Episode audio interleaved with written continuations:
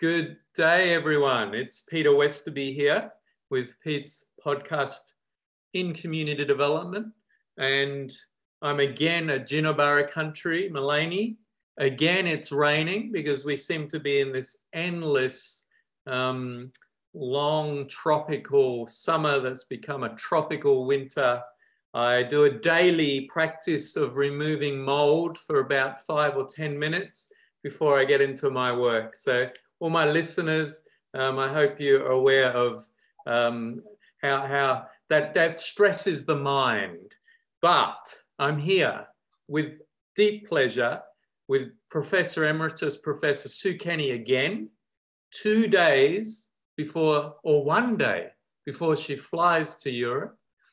And um, we're having our final conversation on community development and its response to right wing populism. So, Sue, I just want to say hello. Thank you for making time before you fly away. How are you? Hello, Peter. Um, coming in from Wurundjeri country. Um, I'm good, sort of good. but I think we're all probably we're feeling much better than we might have felt given the election in Australia over the weekend, uh, where we've actually returned a, a, a Labor government uh, and um, a, a, nice lot of uh, independents, what they call teals, and also uh, greens. Uh, at the moment, I'm hanging on for my local area, hoping that my friend who's a green has got in, but it looks as if Labor might, might actually scrape in. But anyway, the good thing is that um, the uh, climate change is really clearly on the agenda, and that's really important. Yes, you're right. So when we talked last week, we both were probably fearful that Scott Morrison, who has used the playbook of populism um, to win a previous election, has actually failed in this case, and it's very exciting. We might might come back to that. So just just to remind our listeners, without doing a full recap, in our first conversation, you really did outline right wing populism as a, a, kind of political culture, um, a set of skills, a way of thinking, a playbook. And you gave us those wonderful, like those six themes. So I'm not going to repeat them. Then in the second conversation, we really did sort of probe, I think, around two or three things. One, um, you know, the, the, we started to think about civil society as a response as a strengthening of civil society as opposed to investing in dialogue with the populists. So I think we both fall down on the side of there's no point in dialoguing with at least the leadership of populists, um, even if um, the average citizen. But we can strengthen civil society. Then you told us some of the story of Russia and Putin's rise, the playbook of populism that's really emptied um, Russian society or emptying of civil society actors. And I really, really enjoyed that. And then we actually did start to explore the political economy issues and privatization and that these, these populist leaders are not the everyday person, you know, by far. They're, they're, they're very different to the everyday and they're often amassing great profits. So here we are, the third one. And really, I do want to come back to your thesis, which I agree with, that community development workers need to focus on civil society, the strengthening of it, because this is really a home for community development. And I, I guess I'd like you to just say a bit more about what that means and, and then what, what are some strategies? Does this, that sound okay? Yeah, yep, that's fine. Uh, perhaps I could start with uh, a discussion with um, that was sponsored by the International Association of Community Development, Oceania, last year. And they had someone on who'd been uh, involved in getting an independent up in a rural area in Victoria, in Australia. And uh, this was against the uh, expectation that the Conservatives will get back in. This, the, the success of this uh, showed the way in which working at the community level, building up civil society can work uh, if you have the right strategies, basically. And we can see in the last election, election last Saturday, that there are many uh, independents and that they actually had developed very clear strategies. This rural seat, a seat called Indi in Victoria, um, has since uh, been passed on to another independent and the other in, another independent one again on Saturday. So what, what's involved in this? How is community development involved? And what does this tell us about uh, dealing with, with populism? Uh, uh, the Conservatives in Australia have been pushing uh, a very populist idea that uh, you can't trust the people who are independent or coming from the community. So there was an incredible strategy before the election from and Labor as well as the Conservatives to try and um, dismantle or um, undermine the, the whole independence um, or it's not a movement, independent people who were actually working independently. Uh, and in particular, the Conservatives, again, used all those strategies from populism, wedge politics, uh, amplifying uh, anxiety, uh, particularly anxiety in relation to, in Australia, the fear of China and the rise of China. Uh, and for a while, it looked as if they, they were doing quite well. Incidentally, they also uh, seized on uh, a, a, boat that was full of asylum seekers from Sri Lanka, and they sent text messages out saying what a threat they were um, on the very on the very day of the election. So yeah, yeah, I, a lot of very dirty. Yeah. well, yeah, and that boat had been intercepted three days earlier and the policy is never yeah. to tell the public when there was an interception, and yet they did it on election day. I mean, it was a classic yeah. um, amplification yeah. of, of anxiety. Yeah. So. And notwithstanding all of those strategies by the Conservatives, the independents just plugged away and they they drew on their social capital, they drew their networks, of course, which are their social capital. And um, they had a, uh, one strategy, which is called kitchen table talk, where it was really important that you sit down, you don't have big glossy posters or big meeting halls. You sit down and you, you use those networks at the very, very local level. Again, community development in practice. Yeah. Uh, what we what we saw here was that uh, people were involved in organisations. Uh, they were encouraged to be involved in organisations, and perhaps most importantly, from the point of view of civil society, is the embracing of disagreement. That people were free to dis not only free, they were encouraged to have debates uh, about uh, how they saw things, about what needed to be done. And this this in this community development principle again, this this allowed for, allowed's probably the wrong word again, uh, this, in, this meant an encouragement of um, diversity, different ideas, social inclusion. And all of these principles were embraced with the whole, um, with, all the people who were uh, independents, who were working for their local community, but also accepting that there, was, there would be disagreement in their yeah um, and it reminds just... me reminds me of our colleague Professor Jim Ife. Uh, you know, always yeah. advocating community is not about unity; it is about a community of diversity, and um, yeah, this is what makes community as opposed to collective groupthink. Um, so yeah. I, I, think this is that alignment. Yeah. yeah. Sorry, go on. I was just going to say there's a there's a message going from someone called uh, Jürgen Habermas, uh, that we seem to have forgotten going back long decades now. And um, he talks about the different forms of communication. And I'll oversimplify this, but one form of communication is communication to persuade people that you're right and they're wrong.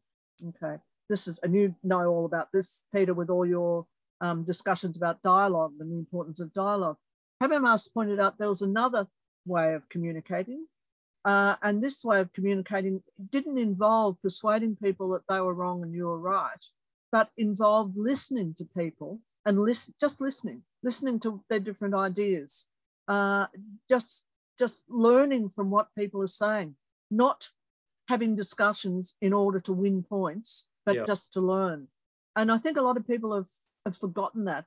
And the kitchen table discussions, again, uh, reinforcing and part of civil society, involved listening to people, just listening to what they yeah. have to say, not convincing them, not arguing with them, but learning. And I think um, hopefully we're going to rediscover that important notion of communication for learning, not communication to win. I don't know, you might want to say something about that, Pete. um, well, with all well, your experience. Well, you know, as you say, I, I, mean, I'm a lover of the idea of dialogue, and you know, the preposition of dialogue is to be curious and open to what other people say, and and it's to be not only positioning yourself to learning, but importantly to be unlearning what you you you know you've mm. you've taken on. And I think you know this um, why this kitchen table deep listening is so important, Sue, is, you know, we, you and I, the evidence is clear. We cannot persuade people through information, rational argument, you know, the presentation of facts. People remain loyal to their beliefs and ideology based on emotional and social attachments. So, you know, like to attack people's ideology and belief is, is simply going to create resistance. Um, anyway, so I, I, think we need to do a lot more work around this um, Habermas's notion of, you know, uh, communication as, as listening. Yeah. So mm. good mm. to remind us. Yeah. Yeah. Yeah, it certainly is. Um, and I saw a presentation a couple of weeks ago trying to convince me of something. And it was PowerPoints and strange facts, uh, decontextualized facts being put up on PowerPoints. Uh, and I think people have, oh, and this is a technocratic way, of course, and I think people have forgotten. And, and, and your, what you're doing, I think, is really important in terms of that, that diet, what, what actually is involved in dialogue. And it's certainly not putting up PowerPoints and bomb, bombarding people with so-called facts. Uh, yeah. So yeah, we've got a long way to go, but I think in Australia we're we're certainly better off than we could have been, and um, hopefully we've cut the whole uh, populist movement off, you know, on their tracks. But then of course, uh, I have been looking at the right wing media responses, and they've been going ballistic. Yes. About the Labor government win, Labor Party winning in the sense that you know it's all gloom and doom, and uh, Australia's now on a path to absolute disaster. Uh, so I don't know what the following is uh, in terms of, of these uh, tirades that people are involved in, in terms of how, how dangerous it is. But certainly um, the populist movement uh, seems to have, well, taken a bit of a shock, I think, in Australia, so as, as opposed to elsewhere. Can you just, you know, this relationship between civil society and civility, like to be civil, because, you know, one of the things that shocks me about pop right wing populists is their ability to, you know, they're quite happy to be non civil. Um, they're quite happy to abuse those they disagree with um, and, and, you know, demonize those that you know, you know, the, the Labour Party and the Greens are going to destroy the country. They're socialists, you know, da da da. And I just, I get despondent at the lack of civility, um, which I guess is what you're saying. The community development needs to support civil society, a place of civil dialogue, civil disagreement, civil conversation, respect for yeah. um, consideration of those we disagree with. Um, so yeah, yeah, I, yeah. Uh, one of one of the themes that has been picked up in the literature on populism is um, another uh, is a theme which is uh, bad manners. I think they called it. but uh, that's and it's, a, it's bad bad manners is lack of civility, of course, uh, and that's, that's my friend part of it my friend Dave Palmer always says to me, it's all about having good manners, Peter. You know, and and you know, well, arriving he often because he he lives and works in Perth or Noongar country. You know, he's like when you right, arrive yes. on in Perth, when you arrive on Noongar country, good manners is to acknowledge country. You know, seek out you know the safety of country through respectful relationship with indigenous people so, you know, this idea of good manners doesn't just extend to people, but to country in terms of an Aboriginal mm. worldview. So, you know, this is mm. one of the things I'm loving that we're learning the protocol of good manners in engaging with Aboriginal communities. Um, and we, uh, we have so much to learn, so much to learn there. Yeah, uh, we, we do. But I think I think some Australians are getting it though. Uh, I think that there is that there's some movement there. Yeah. Uh, yeah. And we'll see what happens with this government, but there is some movement. And when you contrast this with the the the populists uh, internationally, Erdogan and and, and Trump, uh, Orban in in Hungary, uh, the all these characteristics come out so clearly: uh, lack of civility, bad manners, uh, the uh, demonizing of the enemy. Yeah. Identifying an enemy and then demonizing that enemy.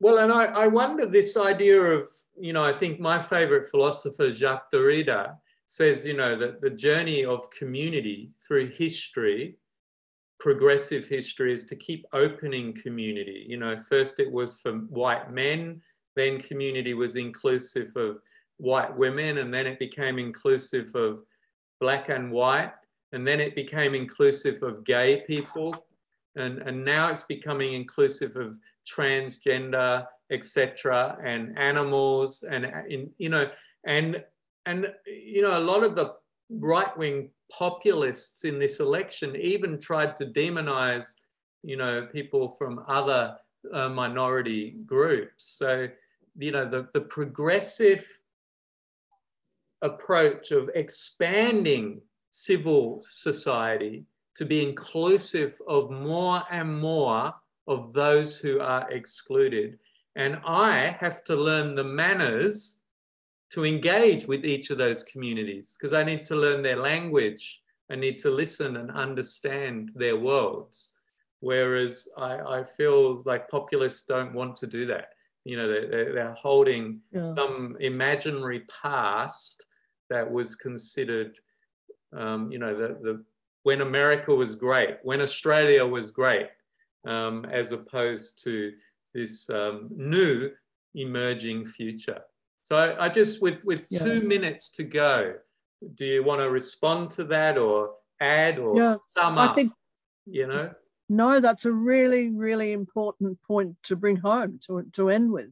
Uh, the importance of, of growing the the community, if you like. Yes. Uh, and you know, we we both said there's so much to learn, and this community, the habitat of that community, is civil society, and um, civil society is is based on civility, and how we do that is something that we've still got got to learn a lot about. But you're right. I mean, this is the the, the extending circles of inclusion uh, historically. Uh, and I think community development's got quite a lot to learn in all of those ways too. Yes. So maybe that's yeah. how we finish. That, you know, part of this work is to expand civil society and become more literate in the manners that are required to engage with different expanding communities. And uh, I'm trying to become yeah. literate in listening to trees at the moment.